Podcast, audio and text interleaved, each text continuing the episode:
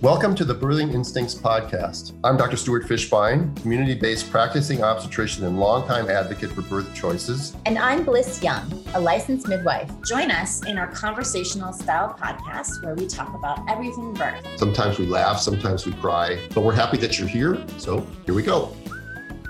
This, this is a Soulfire production. Good morning. Good morning. I got a lot of stuff, what I would call a load of uh, stuff to go over with you today. That's always, you always say that. I know, and we're never going to get to all of them. That's true too, most of the time. yeah. So tell me about your uh, week since we spoke last. Um, I think I was already doing my breech training, so I've been uh, I've been deep in booties coming out of vaginas for a week solid.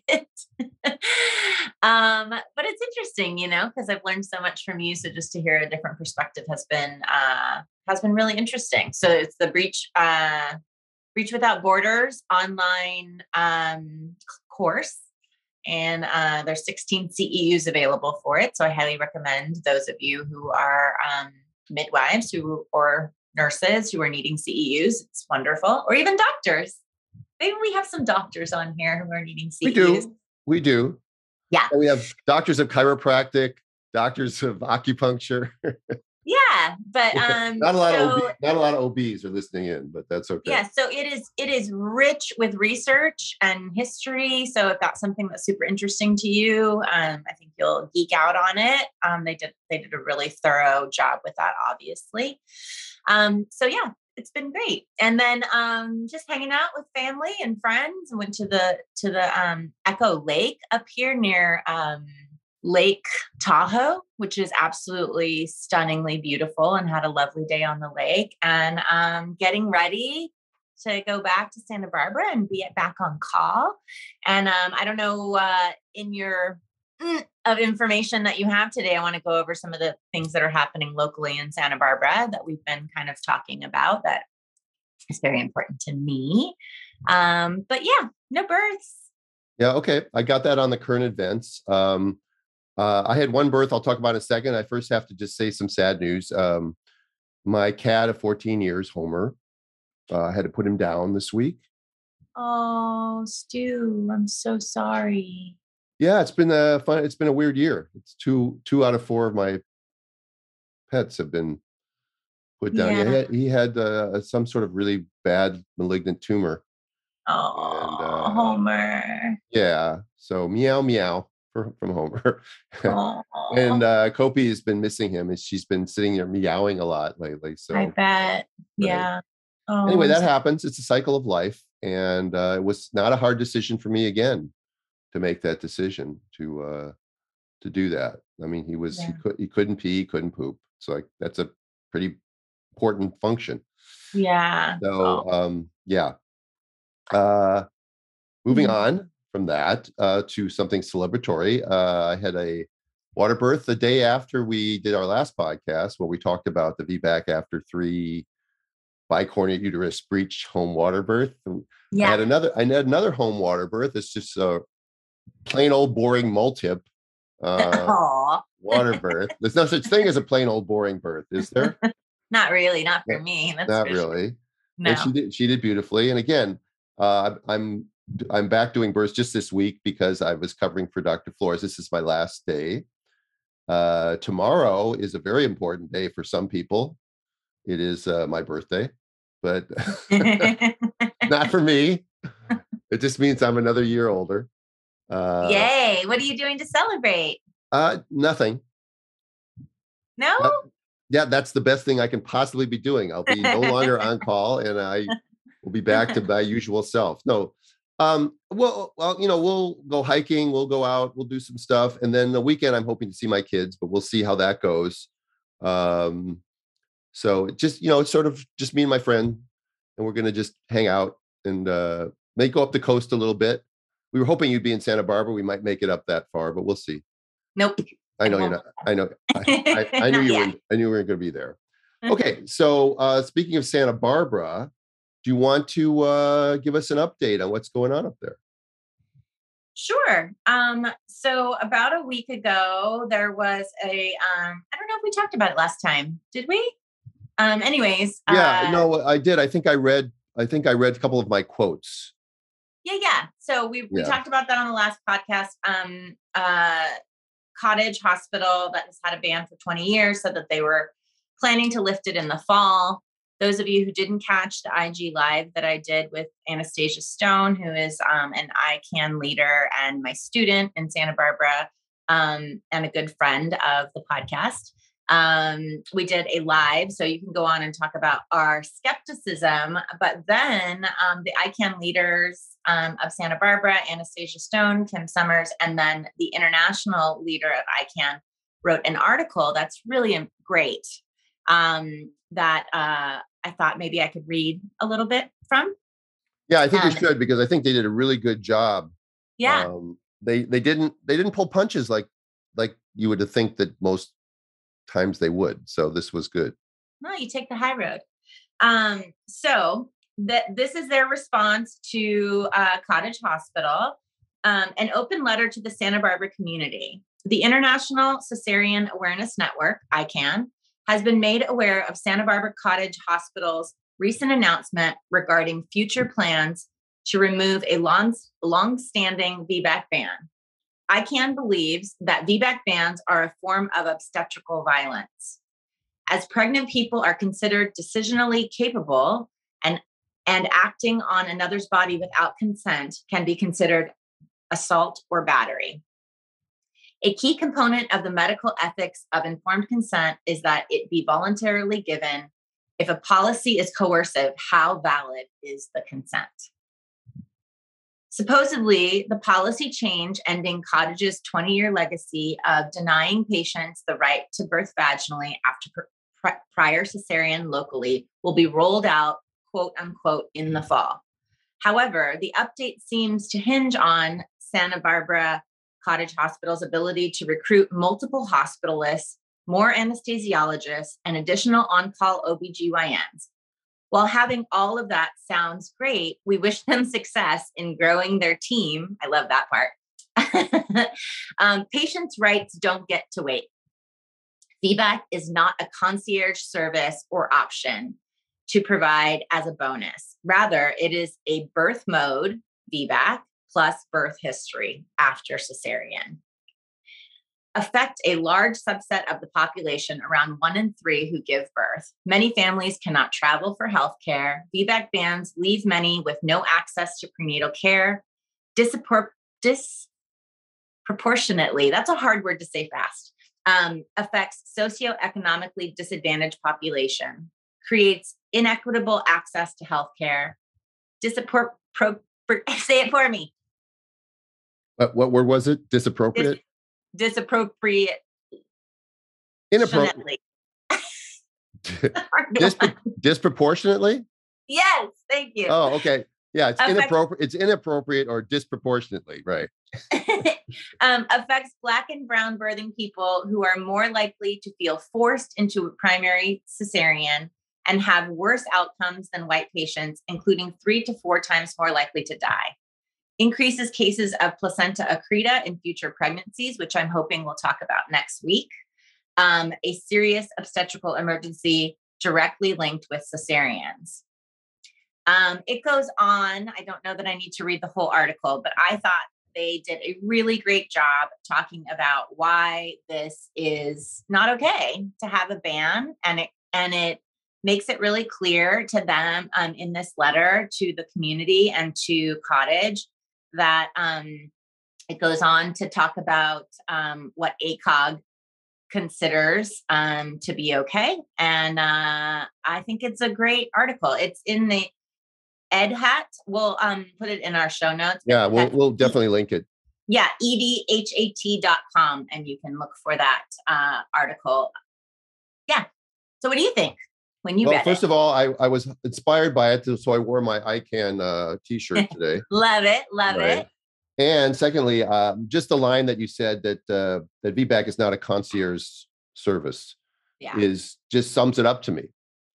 Um, they've made it seem when you, through their coercive and their skewed counseling that VBAC is this dangerous, terrible thing um, that shouldn't be an option. Yet we all know it's a reasonable option, and uh, even if it's an unreasonable option, shouldn't the hospital have to support what somebody wants? They have the right to say no, but they've Right. made it they've made it so coercive there, and they've pounded it in. It's almost like they are uh, uh, brainwashing the community to believe that that this is something that's been been dangerous and shouldn't be allowed for so long that it's sort of become part of the um the environment in Santa Barbara. So it, this was this was a very compared to the other two articles that came out. This was a this this article was very cutting, and I thought it was um, good to have it out there, and it made them very uncomfortable. And I'm I'm assuming that there was no comment from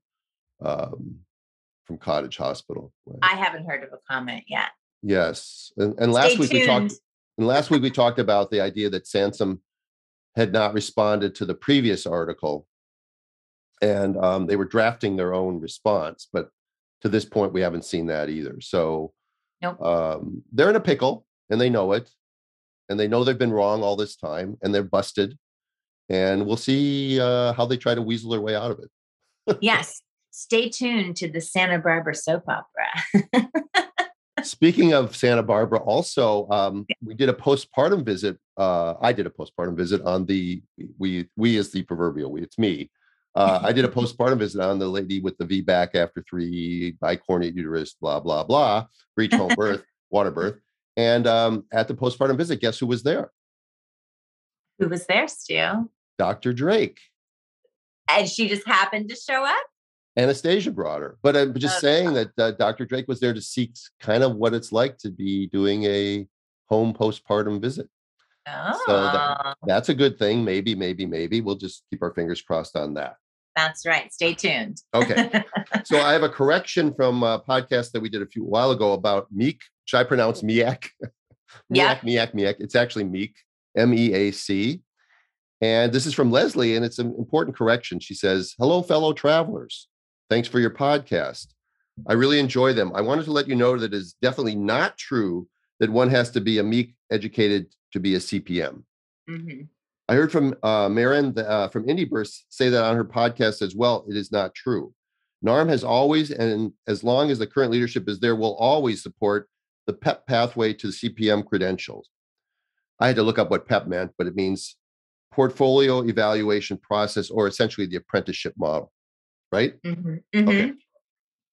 This makes it available to all the midwifery students who are not able to afford or and or participate in a MEAC accredited program. Unfortunately, what is happening is that in the states just now looking at licensing of community midwives, some of them, under the guidance of our friends at ACOG and probably some others, have required that licensed CPMs in their states be MEAC program educated and have somehow made this happen. Yeah. The PEP program is basic to NARM, and unless something very strange happens, it will always be one of the paths to the credential. All this is clearly stated on the NARM website. We need to fight this at the local levels for many reasons. And she says, thanks, Leslie. So thank you, Leslie, for Thank you, correcting us Leslie. on Yes. that. We don't, we like to be correct on the Birthing Instincts podcast, As much as we can. Yes. always. um, interestingly enough, you talked about Breech Without Borders. Um, Yeah. And the CEUs, they sent out a notice, and I don't know if you saw this, but uh, FakeBook um, has they're, they're having issues with Breech Without Borders, and they and Breech they sent out this. Due to the importance of this segment from last week's newsletter, we wanted to repeat it again this week. We have still not been able to make contact directly with FakeBook, and today the threat of losing the Breech Without Borders page continues. All right. Please read the following statement and feel free to share far and wide, which is why I'm reading the statement and sharing it far and wide. Thank you. Included in the mission statement of Breech Without Borders is dedication to breech education. Often this is in the form of breech birth videos. It is overwhelmingly frustrating when we have to constantly fight with social media platforms regarding whether or not our content is appropriate. It happened again this week. A message to Facebook from our pres Facebook from our president after being banned seven days personally. That would be president would probably be Rixa. I'm assuming. Uh, were, she was personally banned, and Facebook was banned from one month from any Facebook group for posting an educational birth video on the Breech Without Borders page. You believe that? Yep, I can. Dr. Rixa Freeze says our nonprofit is one of three organizations worldwide that trains physicians and midwives in vaginal breech skills, and the only one I know of that travels globally to offer such trainings. We rely heavily on Facebook to spread knowledge about our organization, and the effects would be devastating if we lost access due to ongoing account restrictions. A breech baby survival depends upon the midwife or physician having the skills we provide. And then she says, We have been trying to contact Facebook about this issue to no avail. Um, and they say that it's violating their community standards to show Yeah, a human birth. Yeah. Yeah.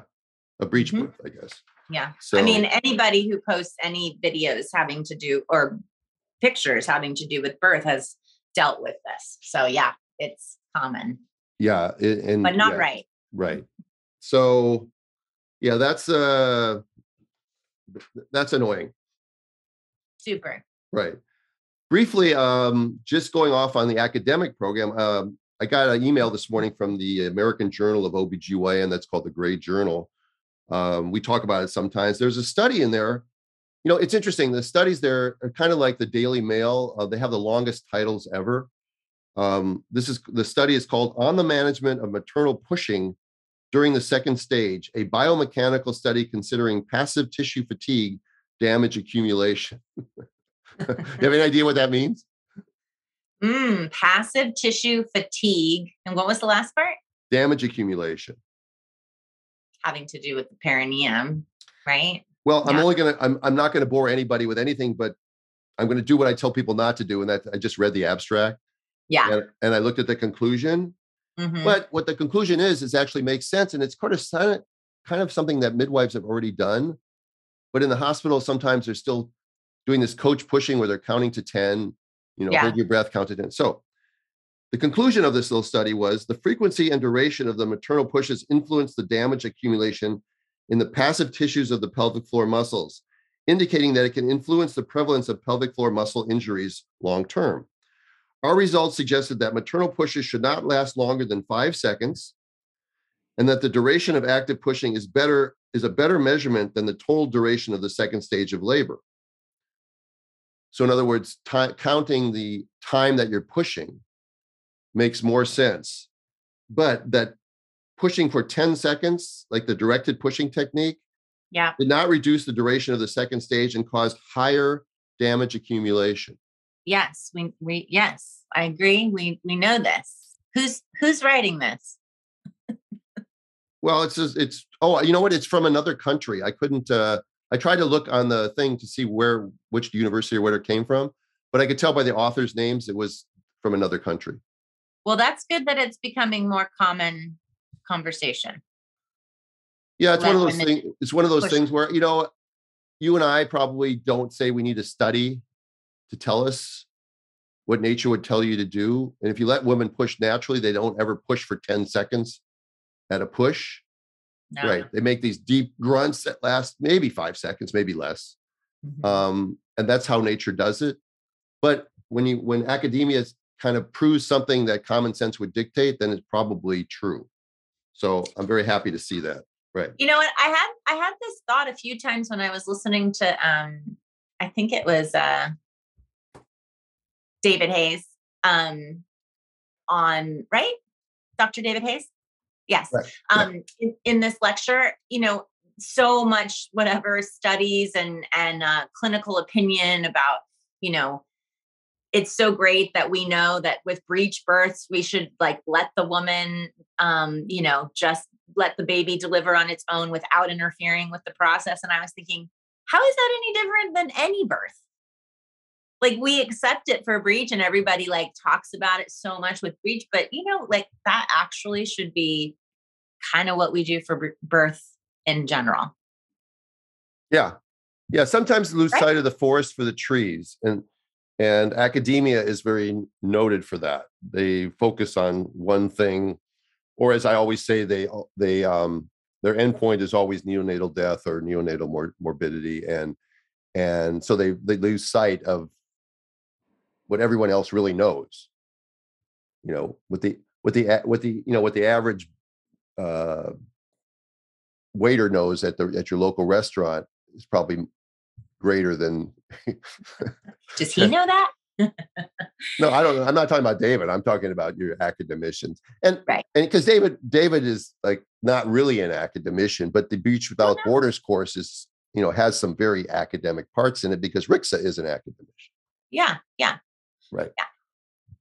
okay um this was a quick note from um a midwife friend of mine tesa i think she's up in in bakersfield Yeah. and not not tesa up in Redding but this is tesa or tisa or whatever up in bakersfield and um it's just it's just one of those annoying things like remember we talked once about how dentists want you to write a letter to tell Yes. them it's okay to do dentistry on pregnant women which is what they went to school for that sort of thing Yes. so she sent somebody in for a 20 week scan, and here's what she said. She said the maternal fetal medicine she saw for the 20 week scan is freaking out because she has a shorter cervix, and I don't have her on progesterone.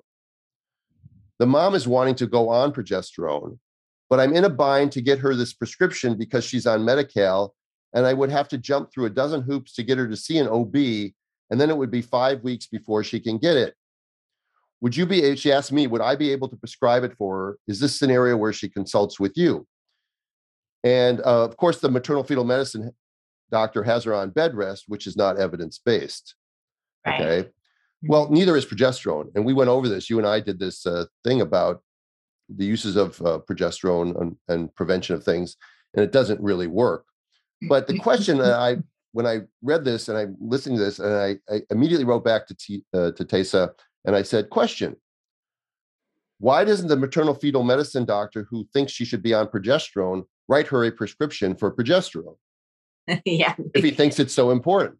I mean, it's, Common I'm a doctor, I'm licensed in California. I think you should be on this medication. Have your primary care person write the medication for you. Why don't you write? Why don't you write it? Yeah. He has a license. In actually, the, in actuality, there's little evidence to support progesterone in these situations, similar to bed rest. Um, and then she said, "Well, Stu, that is my question too. As I have never had an MFM not write the script." So I'm not sure why she sent it to this M&M, but I wouldn't. M&M. M&M. yeah, is that? uh Yeah, uh, never mind. Which flavor? Okay. Um, MFM Mhm. but I would never send anybody back to this MFM again. It's kind of like dentists who won't take responsibility for them. Why would you go to that back to that dentist?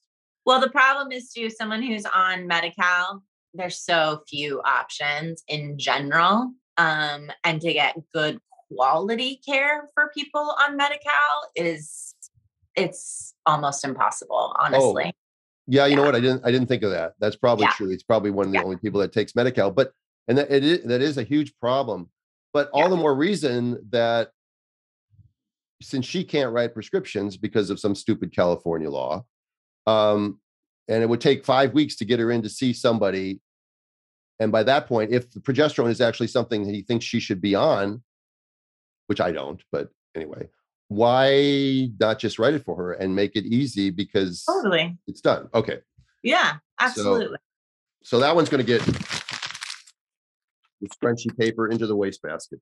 Okay. Into the round file. okay. I got, I think today's theme, uh, obviously, we talked a little bit about VBAC in Santa Barbara, and and we talk about VBAC all the time, but there's there's just so much misinformation. There's so much wrong information out there about that. So I have a bunch of letters, and some of them from from Brittany, Aubrey, Bridget, Emily, Sky Dancer, Haley, Nadine, and Anna. And I don't know we're going to get through all of them, Yeah. but some of them are related directly to VBAC. So I'm going to do a couple of those first, and then see Okay. what how the time goes, and uh, we'll see where it takes us. Okay. Okie dokie. But All right, before we do that, guess what time it is? Time for Bamboobies. Bamboobies. That's correct. so uh, tell us why you like Bamboobies, and I'll tell you how to reach them. Because I have boobies? No, I'm just kidding. Um, I yes, you, love, you do. You actually do have boobies.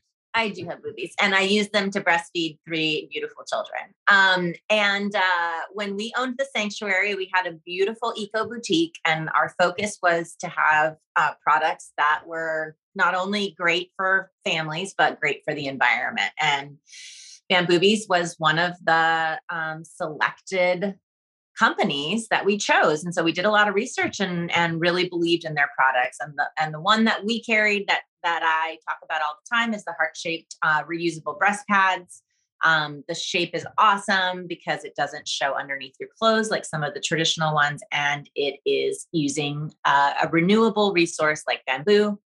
Since they've since then they've expanded their line and have a bunch of amazing products teas nipple balms, salves, um, all kinds of clothing in terms of uh, tanks and tees that you can breastfeed in. So we love them. We love that they support the comfort of mom and baby. And you should go and check them out and get some beautiful products for the next time you have a uh, baby shower or something. Even if you're not the one who needs them, there are always opportunities to give beautiful gifts. So, Stu, why don't you give them our code?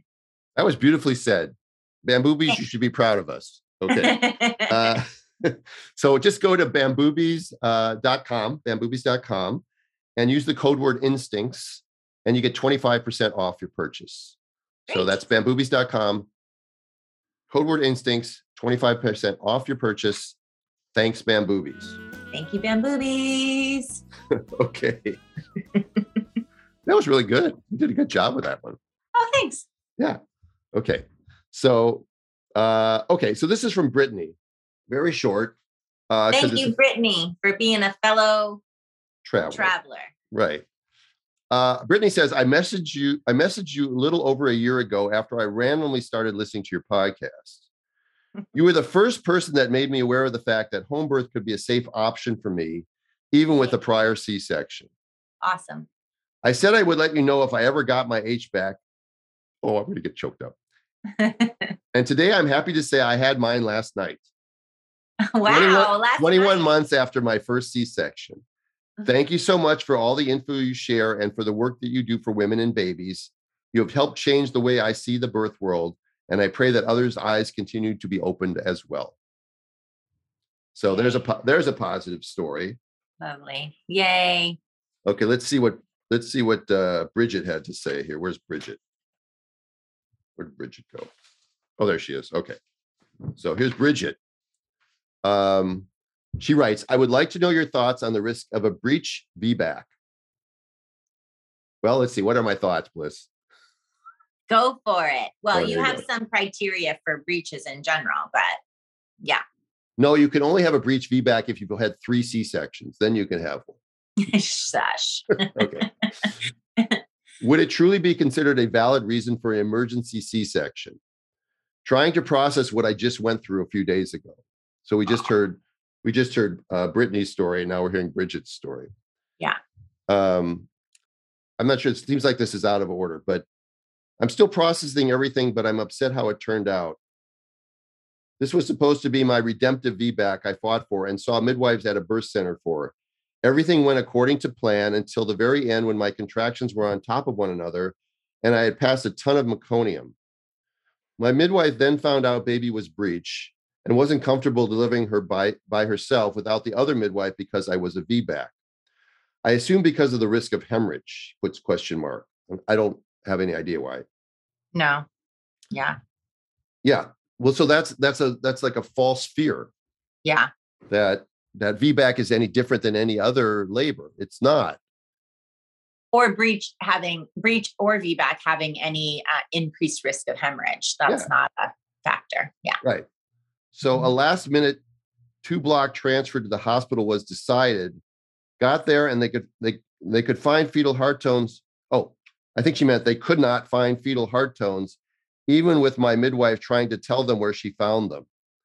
At this point, my body was pushing on its own, trying to get her out. They wheeled me to the OR where they still couldn't find heart tones and telling me to stop pushing. At the last minute, they found her heart tones and put me under general anesthesia because they were not successful with the spinal. I honestly believe if everyone stopped and breathed for a minute, my body would have got her out. No. I just questioned whether I would have hemorrhaged or had been fine. Right. So I responded to her and I said, again, I think this is a little out of order. I'm a big supporter of, of trial of labor after cesarean, but you know what? I was talking to some friends of mine, and sh- is that a term that we should really con- continue to use too? Or is that a term Tri- that we should trial, trial of labor? Mhm. Just labor. I'm a big Yeah. supporter. I'm a big supporter of labor. Can we just say that? Okay. So I'm going to change that to labor. Right. I'm a big supporter of labor. I'm a skilled breech practitioner who recognizes that breech and cephalic bursts are normal and similar in outcomes. So no, a woman trying for a VBAC who happens to be breech is not ever an emergency just because of the breech position. Unless, of course, the doctor didn't get trained in breech and so doesn't know what he or she is doing and often panics, which is a whole nother issue. Breech labors succeed or not for the same reasons cephalic ones do. On occasion, a breech needs a cesarean, but for similar reasons to a head down baby would. Mhm. Again, not just because it's breech. Most doctors fear breech because either they have been indoctrinated to or they just were never trained. A sad statement on our academic training centers. So there you go. I mean, again, misin- uh, false information, bad information, fear, um, and lack of training Yeah. and panic sets in. Uh, again, the midwife was trying to tell them where the heart tones were. They weren't listening to her, apparently, uh, which is a classic thing that happens when we used to transport. They'd have to redo everything. You know, I was just talking to, um, I was, or I can't remember who I was talking to, but about about GBS cultures, and Uh-huh. You know, I fill out we we take the reports and we on the on the prenatal record, you fill out the labs, you fill out the A, you know, blood type A positive, antibody screen negative, blah, blah, blah. And you fill it all in with handwriting. Yeah. And then GBS, you write negative. If you i- know that in the past, if I've gone to the hospital or I've transferred someone to the hospital and I wrote GBS negative, but I didn't send the printed lab report with the negative culture, they would either call me or they would just assume that that she was GBS unknown Mhm. because I'd only written it in as if I would write something in that wasn't true.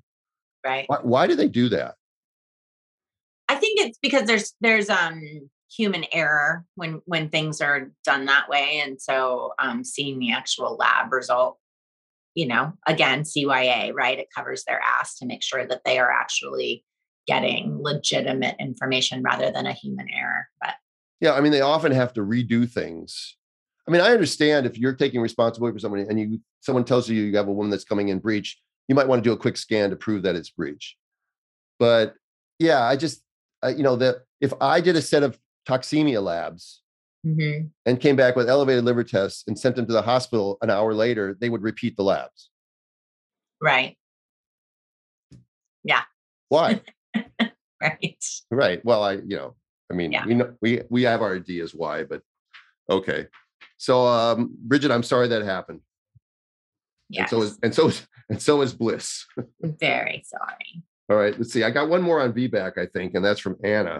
Let me see if I can find Anna. Okay, this is a longer one. So let's let's see what Anna has to say. This is Anna from Madison. Madison, where? I'm assuming that's Wisconsin. Okay, right.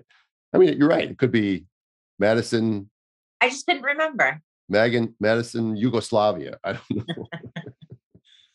know. okay. Hello. There's another one. It says, I inquired about a VBAC with you years ago. I VBAC in 2015. Mhm. I don't remember that. Well, that's amazing that they're, you know, writing you seven years later. It's amazing.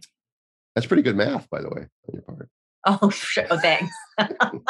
Any, anyway, I am pregnant with a third now, and I'm currently being seen by what I thought was a VBAC supportive nurse practitioner midwife, and now realizing she's a VBAC barely tolerant person.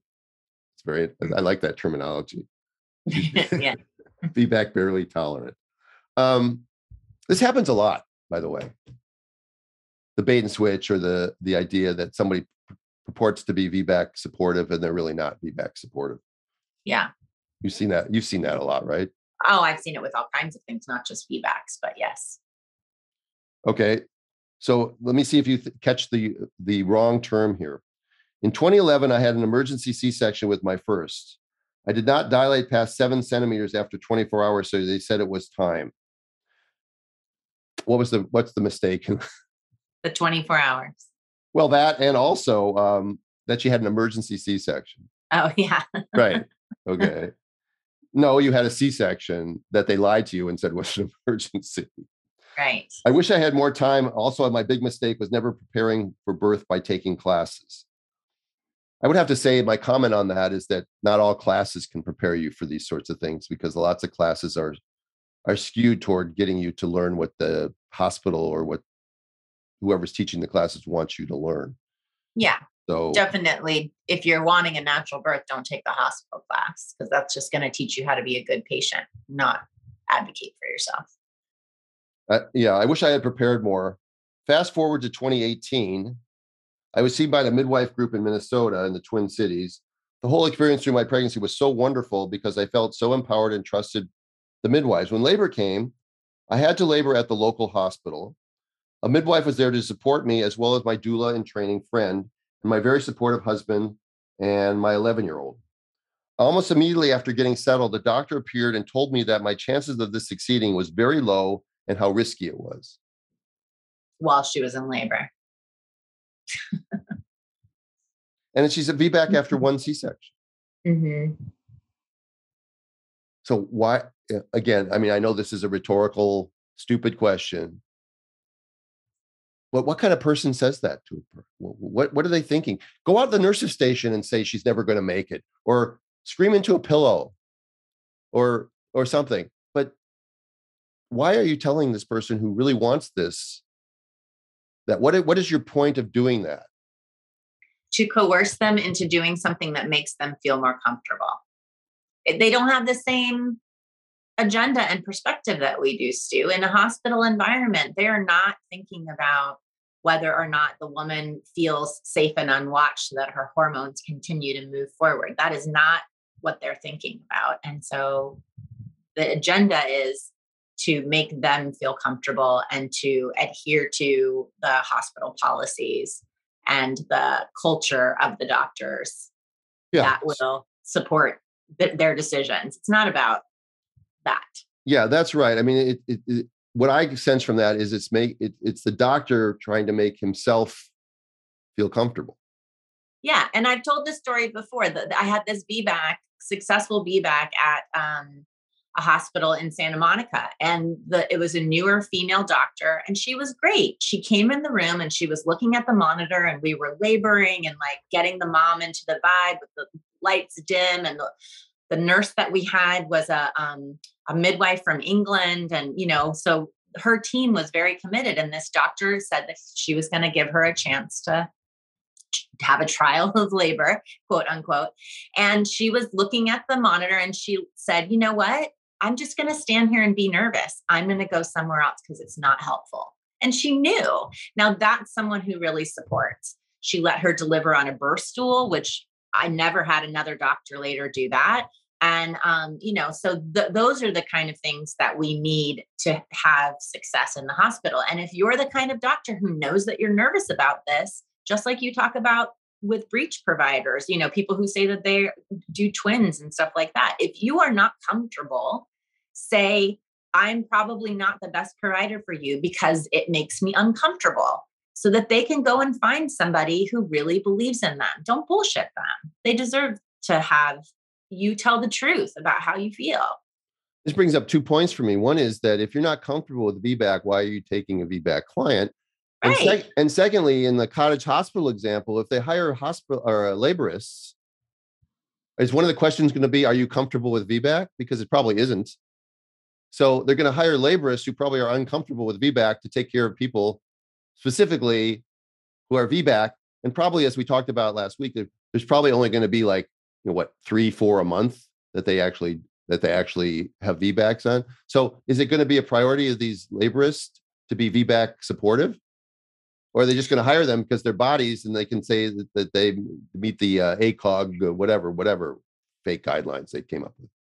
Yeah, I don't know how it'll be with the laborists if that, but when we looked at what was happening with um, uh, Kaiser, sometimes when you had these doctors that were doing shift work, they um, were different in terms of how they felt comfortable or not comfortable than the providers that um, the practitioners that the doctors that were um, you know normally delivering in that hospital so maybe maybe not it'd be great if they had midwives that could yeah. come in and support uh, mm-hmm. VBACs. But you know, one of the things that Anastasia and I said in our live that I want people to remember is just because you get a hospital to lift their VBAC ban doesn't mean that they are going to necessarily have doctors there that are supportive or uh, the staff that's supportive. And you and I have talked about this before. Your success in having a, you know, your ability to have a successful VBAC is very determinant on where you are and if your providers are not fearful. It's another example, another example of stage one thinking by administrators when they when they say, well, we'll have a laborist and that way we'll be able to lower our C-section rate. Because what happened, what they when they looked at that, what they found was that it wasn't the laborists that lowered the C-section rate, it was the beliefs of the laborists. So some laborists had high C-section rates, some laborists had low C-section rate, depending on what kind of practitioner they were in the first place. So mm-hmm. it has nothing to do with having somebody there. It has all everything to do with the philosophy and the ability and the skill and the confidence of the person that they're hiring, not just that there's a body there.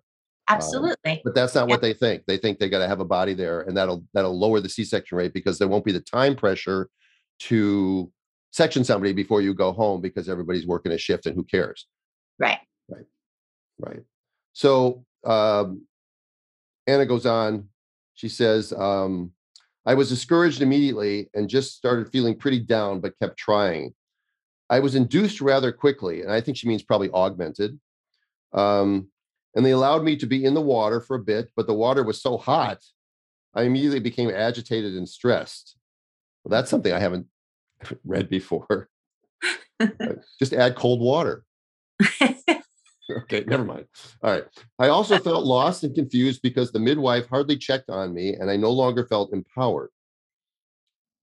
So that's interesting because the midwife wasn't checking on her. We sometimes think that's a good thing, but but she she needed it. Mm-hmm. This VBAC attempt ended in a C-section. It was really difficult to accept long after. I felt like I had prepared this time around, but now I failed again. I also realized I put too much faith in them supporting me but didn't do enough research or enough preparation by taking classes. Again, I want to reiterate that it's not taking classes, it's taking the right classes. Yeah. Or, or or looking for the right references or talking to the right people or or, or, or listening to the birthing instincts podcast which which which might help a little bit so she says now i'm pregnant again 11 weeks and i left with so much fear because the midwife that I thought was supportive reiterated the usual uterine rupture risk at today at my appointment. And she shared how my body might just not be meant to birth and how her baby was born with a paralyzed arm for six weeks because he was too big for her. EMI? well, yeah. Yeah, yeah. I, uh, that wasn't a technical glitch there. That was silence on bliss in my part to, to believe that that that you would tell a woman a, a story about a shoulder dystocia? What what does that have to do with your Nothing. I don't know. What's yeah. going I don't know what's going on for her here. Yeah. I feel like anyone I speak to about wanting to try again thinks I'm doing it just for some sort of achievement when the reality is a cesarean just, just does not feel right. Again, we reiterate over and over again that how a woman gives birth is so important. Mm-hmm and to some yeah. to some women and to some yeah. women it doesn't matter but to, to mm. assume that all women it doesn't matter is a mistake i'm absolutely grateful for the existence for its for c-section's ability existence and ability to save lives but to not have a choice to even attempt a vbac again before jumping into a cesarean just seems so unnatural to me the birth center i saw in 2018 says they no longer can work with me due to because i now i have two c-sections and many places are turning me away because of this. Hmm. That is very unfortunate and uh, true. that a lot of people feel more afraid of multiple C-sections. The thing that I would that I would say, and not everybody's going to agree with me, but I love, you know, I'm listening to Maryn a lot on her podcast, and one of the a common theme is you don't need permission to deliver your baby. You don't need the midwives to give you permission. You don't need the hospital to give you permission. You don't need that their permission. You can do this and you can walk into the hospital with a baby crowning and have them catch your baby if that's if you feel like you want to have somebody around for that. Um, it's not okay that we have a system that you have to travel you know for all the reasons that i read in that in that letter you know disadvantaged populations have a lot less opportunity to get the kind of care that they deserve. But i want to remind you that you don't need anybody's permission to do what you want to do. If you want to have a labor and give it a shot support yourself find some some free birth um, education where they can empower you to be able to trust yourself, educate yourself, and then do what you want to do. I wish that you had more options for providers. It's a terrible thing, but I think that it's good for us to continue to remember that just because someone says that they don't feel comfortable with it doesn't mean that that takes away your right to be able to do it. He's clapping silently. Uh, no, I think that picks. I think my Michael picked that. My, my big, my big Michael picked that up. well, just like you said, um, they wanted me. They wanted just wanted me to accept a repeat without fighting it. My reason in reaching out right now is that I've never felt as supported as when I chatted with you years ago.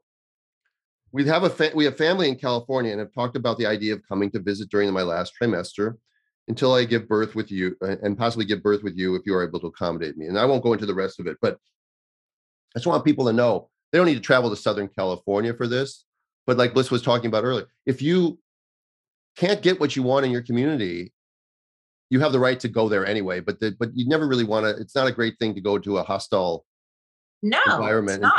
But you know, if you have to drive 100 miles, if you have to drive to cross state lines, um, to find the practitioner, to find the right situation for yourself, do this. I mean, you're going to give birth somewhere between one and 15 times in your life. okay, depending on you know who you are. But you know, most people like two times, maybe three. Um, these are remarkable um, moments in your life, and you know, like we talked about all the time in the old days, where you talked about planning your wedding. You know, take some time, spend some money, plan plan it, work it out, make it make it so you have the experience that you want. You may not always get the outcome that you want, but at least you'll have the the road getting there will be your road. Exactly. So I wrote Anna back. So we'll talk about that some other time. Okay. Let's take a break real quick and talk about Element. LMNT. Yeah, you know, it's been interesting because um, I have a house guest now and we're we're we're doing a lot of hiking and stuff and we're taking water with us and we're mixing our element in it. We had watermelon yeah. and and I had raspberry yesterday and it's actually, you know, it's actually pretty good. I used to say it was good, but I never tried it before because they're our sponsor. But now I can actually say that, yeah, I feel like I'm thrilled because it's it's it's so much better than Diet Coke, and yeah. it's, it's got more stuff in it than water. Mm-hmm. So um, you get you know it's really the best of both worlds, and it comes in all these great flavors, as you know. It's this yeah. it's this electrolyte drink that that you know it's great for people that um, are on a keto diet or but I just think it's great for pregnant women in labor, but it's great for anybody who's out hiking or anything like that. Uh, it's got all the good stuff in it and none of the yes, like us. Yeah. Yeah. So yeah, and it replaces something like Gatorade that you know um, has a lot of the BS in it and a lot of sugar, and a lot of us don't need all that sugar. So you can get what you need without having all of the fluff in there. Yeah, and it comes in these little eco-friendly packets. You don't have mm-hmm. to waste a plastic bottle or anything like that, like when you buy some of these other drinks. It comes in, you know, grapefruit, watermelon, citrus, orange, raspberry, mango, chili, lemon, habanero, and chocolate salt, as well as raw unflavored. But I'll tell you, the flavors are pretty good. So why would you ever want to drink the raw unflavored? so if you go to uh, drinkelement.com, that's drinklmnt.com, and use the code word birthing instincts, uh, for anything, anytime you order, you'll get a free sample pack sent to you along with it. So uh, support our sponsors. They help make our podcast possible. Thanks, Element. Drinkelement.com, code word birthing instincts. Thank you, Element. Okay. So I'm going to change tune a little bit and just read some letters about other topics and get and pick your brain. Pick my brain. Okay. Yeah. Yeah, we're we're picking picking your brain. Okay. He's a little tired. yeah, I am actually. Uh, okay, so uh, this letter is from Holly, and it's just a short one. It just says, "So thankful to have found your podcast during my first pregnancy." So she's thankful for you, Bliss. I, I planned a home birth, and baby was head down all pregnancy.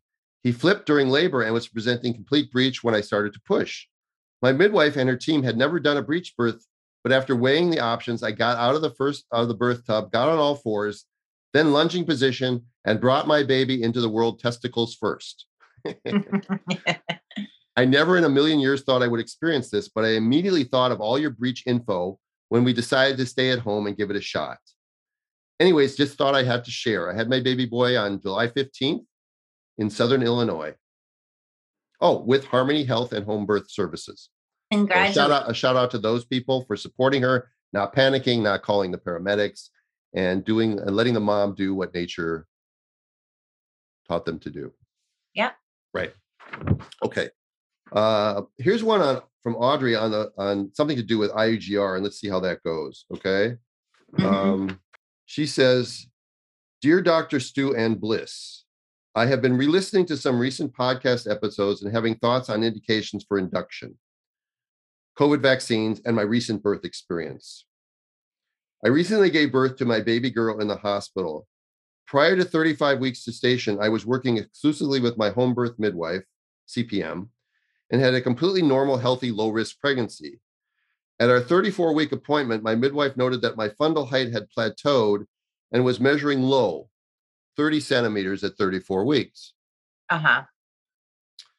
We discussed what this could mean and decided that an ultrasound would be a good idea to find out what was going on. You would agree with that, right? Yeah. Anything more than two centimeters, you should check in. Okay. So at Yeah. 35 weeks, I had my first ultrasound of my pregnancy. Good for you. Mhm. The scan showed asymmetric IUGR. Yeah, right.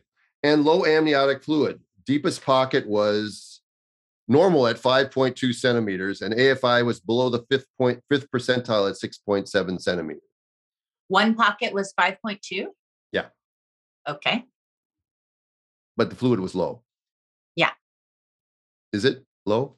No, one pocket at two centimeters is considered sufficient. And so what if it's in the fifth percent? Uh, by the way, I don't I didn't even know they did fluid in percentiles. it's a it's a new. yeah, well, they must have come up with a new graph because I, you know, this is the 35 weeks or whatever else. And I didn't even know they had graphs for fluid at 35 weeks. Somebody's been busy Yeah. doing, Yeah. doing something.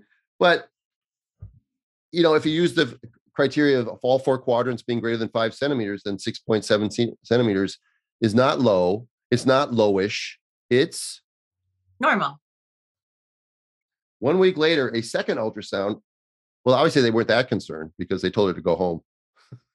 come, Right. come back a Right. week later. One Yeah. week later, a second ultrasound showed persistent low fluid, but the biophysical profile was eight out of eight. I don't know what persistent low fluid means. She doesn't say. The OB recommended immediate induction. So she's now 36 weeks. Okay. Mhm. With a biophysical profile of eight out of eight and slightly low fluid. We, we don't know how low. Uh, and stated that ACOG guidelines recommended delivery between 36 and 37 weeks. I For don't know what- IUGR. Okay. Yeah, I guess. Mhm. Okay. Right. Is she IUGR though? That Right. You seemed dubious, right? Mhm. well, I'm whenever I hear something that a maternal fetal medicine doctor says, I'm dubious. Sorry. you know, I know that I'm I'm seeing a skewed population of letters and stuff like that, but pretty much everybody that writes me is writing me about what their MFM or their OB has said, and it's generally wrong. Yeah, but without the sarcasm. If, Sorry. If a if a midwife was sending um, a client in, right? We don't always get to send them to somebody like Stu, who we totally trust everything they say. How are we? What are we looking for from that information to be able to make a decision on whether or not we can continue to care for this person? Well, in some ways, you're sort of screwed because if the if, the, if a doctor says uh, I, you should induce her or whatever else, and you choose not to, um, if there's an adverse outcome, you're you're you're toast, right? Right. So well, I mean, I've had I've had a woman that came into my care from Kaiser, and they had said that she was IUGR and they needed to induce her, and she had a history of having low fundal height. Happened in the last pregnancy, and we continued. I continued to track her, and the baby was growing, but definitely smaller. You know, it was more um, SGA, so small for gestational age, rather than IUGR. So I think that is something that a midwife can also make her own assessment and give her good counseling to her client as well, right? Yes. I mean, that's what I did. Yes. She had a beautiful and, water birth.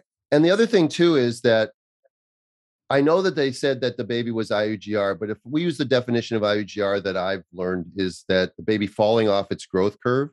Uh-huh. How do you know a baby's IUGR with one ultrasound? Well, because the midwife says she was falling off the growth curve. But how do you know that it's asymmetrical IUGR from an ultrasound? That's well, I'm saying that the fundal height has changed, but I'm saying that for the to call to draw a line through anything, you need two points. Right. That's I've heard you just talk about this. Yeah. Before. So mm-hmm. you can't say that a baby is growth restricted. You could say the baby's on the small side of things. Yeah. Um, with one ultrasound. But to call growth restriction, you need to see a baby needs to be falling off its growth curve. That's my understanding of the definition of growth restriction. Yeah. Is so again, I think it's a mislabel from this from the very beginning that they're saying that the baby's growth restricted with one ultrasound. But the, asym- the, the asymmetric part is measuring the head in comparison to the body, right? So there has to be some actual parameters for that to say the asymmetrical part is what I have heard it is the thing that can be really concerning is when you do have asymmetrical IUGR. Right. A, well, asymmetry because you don't know it's IUGR. But the other hand, the other hand, do I do I do I have the measurements to see w- what they're talking about? No. So I right. don't even know how asymmetric we're t- what we're talking about is here. Okay, right. so it it's still up to the MFM or the doctor to be able to uh, make that assessment. There's not like a number. Like yeah, and that's why you have to have trusted. You have to have trusted resources, which sucks. And when You're you right. don't have the, the, a lot of communities don't have trusted yeah. resources. Yeah, it's true. Okay. okay. keep going. I'm sorry. I asked. Yeah, no, question. no. This is this is good. This is what uh, we're getting feedback on. This is the way it works. Okay. I discussed this with my midwife and returned to the hospital the next day to begin the induction. So of course. Uh-huh the midwife followed the followed the MFM, what she's supposed to do. Okay? Yeah. Induction went as well as it could be hoped for, and after four doses of oral Cytotec over 12 hours, five hours of pitocin, and two and a half hours of very intense active labor, my baby was born with without an epidural and no tearing. Yay! Baby was perfectly healthy in every way, other than being small for gestational age at five pounds seven ounces. Okay, so remember that number. Okay. Five pounds seven ounces. We were discharged at 40 hours. I didn't get the home birth I wanted. And now I am wondering if there's any other way this scenario could have gone and, um, and also why this might have occurred. It seems that my placenta just pooped out prematurely. Okay. No. No. my doula who processed my placenta noted that it was on the small side. Because your baby was small? Right. Mm-hmm. She says factors to consider. It's my first pregnancy. I'm over 35. No. I have managed hypothyroidism. No. Mm-hmm. Moderna vaccines received in early 2021. Maybe. Who knows? Um, but no booster shot.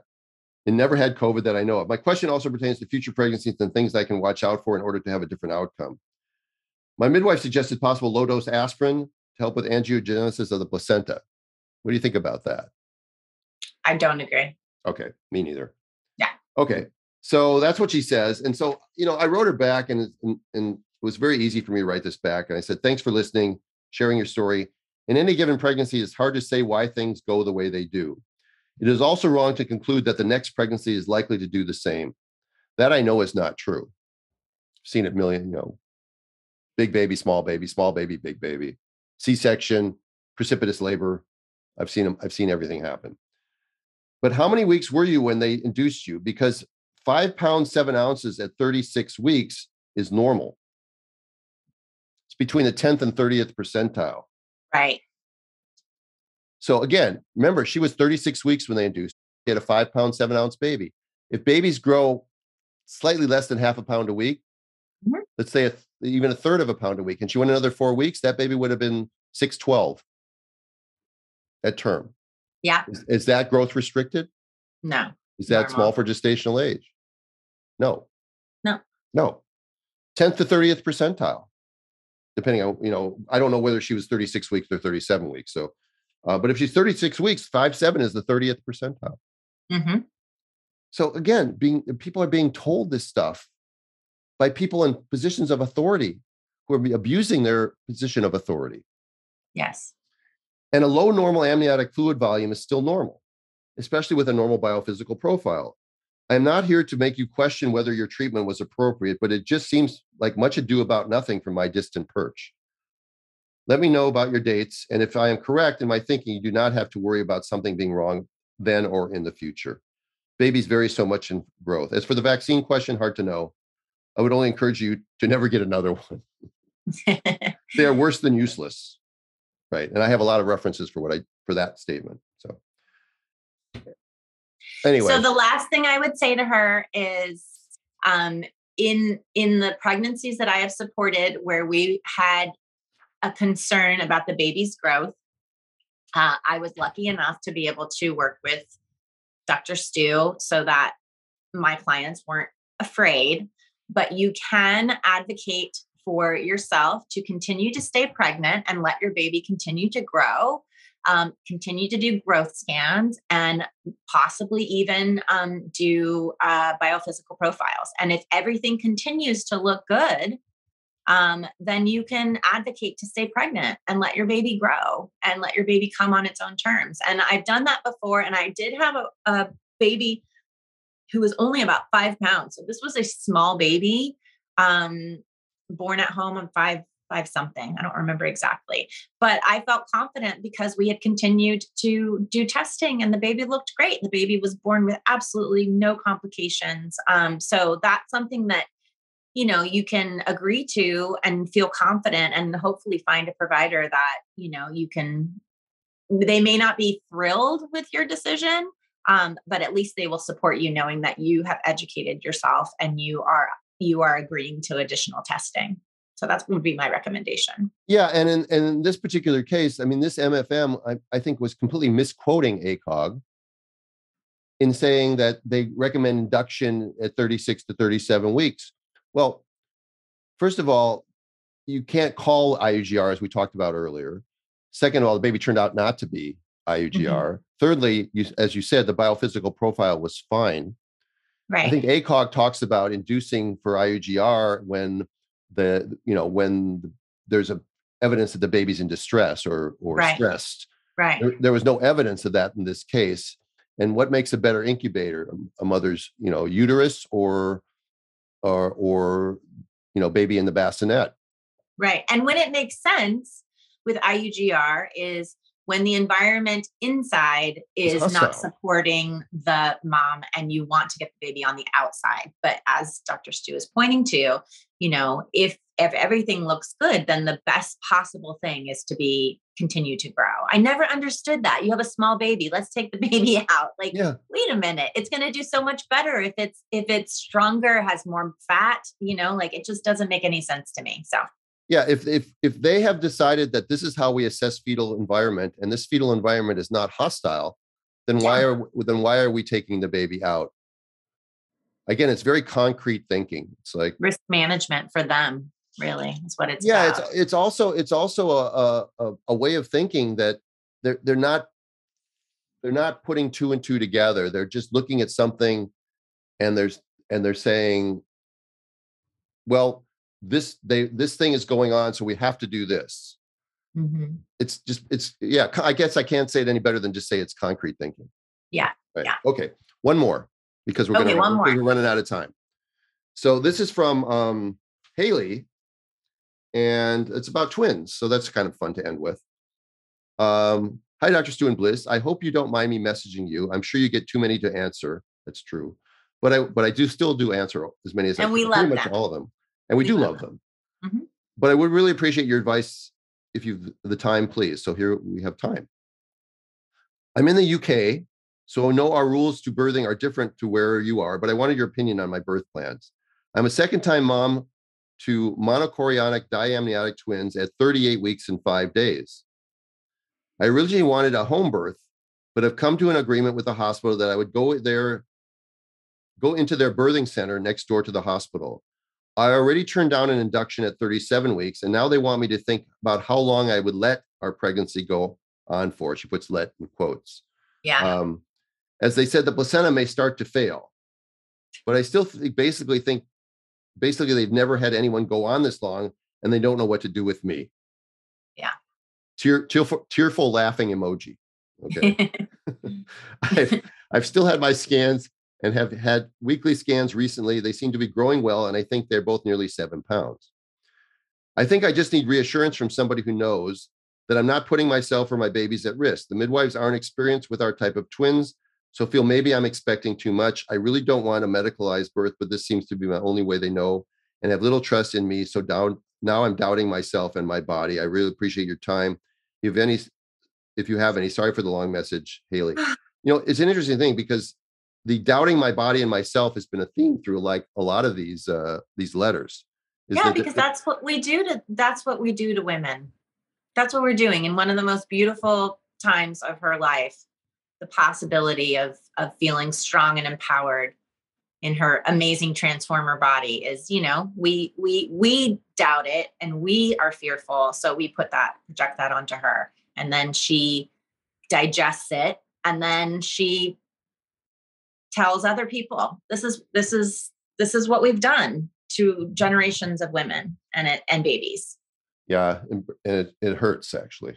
it does So I quickly wrote her back. Um, the medical model does not understand indiv- individualization of consent nor risk analysis very well, tending to focus only on the rising risk of stillbirth and not the actual risk, nor the which we've talked about many times on the podcast, nor the Mhm. benefits of babies growing inside longer inside when there are no confounding problems like hypertension, diabetes, or growth restriction. If your babies are being evaluated and seem to have good biophysical profiles, then the risk of waiting is very small, never zero, but not significant to most people who understand the math. Um, that you know, somebody will say, "Well, they're monochorionic, so they could develop twin-twin transfusion syndrome, something like that." And the idea that you're gonna you've gone this far without it, and it suddenly develops at 39 weeks is projection. It's ri- it's ridiculous thinking. It's it's uh, not it's so unlikely to happen. And again, that c- comes also when when baby A comes out. I've been I've been I've read that with monochorionic twins, you should immediately clamp A's cord, like it's going to suck blood out of baby B. Um, suddenly, that's going to happen when it hasn't happened through the entire pregnancy, and that of course is false as well. And she replied, "Thank you so much for your reply. It means a lot. The babies have been so well and growing so good, and I really feel there's no need to intervene unless necessary. Thanks again." And a few days later, hi again, guys. I just wanted to say thank you so much for replying to me before, and just let you know that our M- monochorionic diamniotic boys arrived on the 1st of July at 39 weeks and six days. I continued to decline induction, although I did have a stretch and sweep the day before I went into labor. I had them in the birth center, and very quickly my waters broke at 6 p.m., and they were both born before 10 p.m., six minutes between them. I wanted a pool birth, but I had no time to get in. Another tearful laughing emoji. that's great I had no other interventions or pain relief. I did have a third degree tear, but that has been no issue to me. Uh, They weighed seven pounds five and seven pounds two, very healthy and no problems at all. I'm so glad I followed my instincts yes and was able to find a few cheerleaders like you guys to give me the confidence to believe in myself. Woot woot. Look Right. at that, Stu. Just by responding to her letter, you gave her the confidence to keep going, and those babies were born in a beautiful way. Bliss, I get I, we get a lot of comments from our on our podcast, um, either through Instagram or sometimes just through emails and messaging. That this is the kind of thing that's happening, and I, and I think it's growing, and I think it's important that it does because it's what's been going on in birthing uh, for the last 7,500 years has been a total shit show. totally. Um, yeah. So uh, it, we need to, we need to change. We we know we can do better. Midwives know we can do better. It's just that we've got to you know change. Listen to them. Right. Right. Yeah, yeah. Right. Thanks So for what- being that kind of person. And well, it's easy. It really is. It really is easy to be honest. It must be hard to be deceitful. You have to. You have to have so much cognitive dissonance. You have to Yeah. either be in such denial Yeah. when you tell people that you know your placenta is going to give out at any second, or you're too old. You know, you're over 35. Just planting these seeds of doubt Yeah. and as you said creating taking these women who have this incredible ability these transformer women and have this incredible ability to make babies and and then doubt, making them doubt themselves so that they can they they themselves can feel powerful the the practitioners Absolutely. okay so um is it true that maybe next week we have something exciting happening on the schedule Do we? well there was some thing i wrote down about having two guests next week is that uh, are we doing that is that still on Oh, I have to check on that. Okay, well, we'll just leave it up in the air for people to wonder about that. that. Um, but everybody, thanks for listening. Uh, again, this is uh, just our passion. We just love doing it. yeah. And it's good to see you. Ha- have a great birthday tomorrow and um have have fun. Yeah, and welcome back to Santa Barbara. I'm looking Maybe forward to coming up and visiting you when you get back. Sounds great, sweetheart. Have a good All day. Bye bye, everybody. Bye-bye. Thanks for listening to the Birthing Instincts podcast. We know that we all lead busy lives, so we are extremely grateful that you give us an hour of your time each week. If you enjoyed this episode, please share and don't forget to subscribe to our podcast for the latest updates and reviews. To help others join us, you can find Dr. Stu at Birthing Instincts and Bliss at Birthing Bliss Midwifery on Instagram.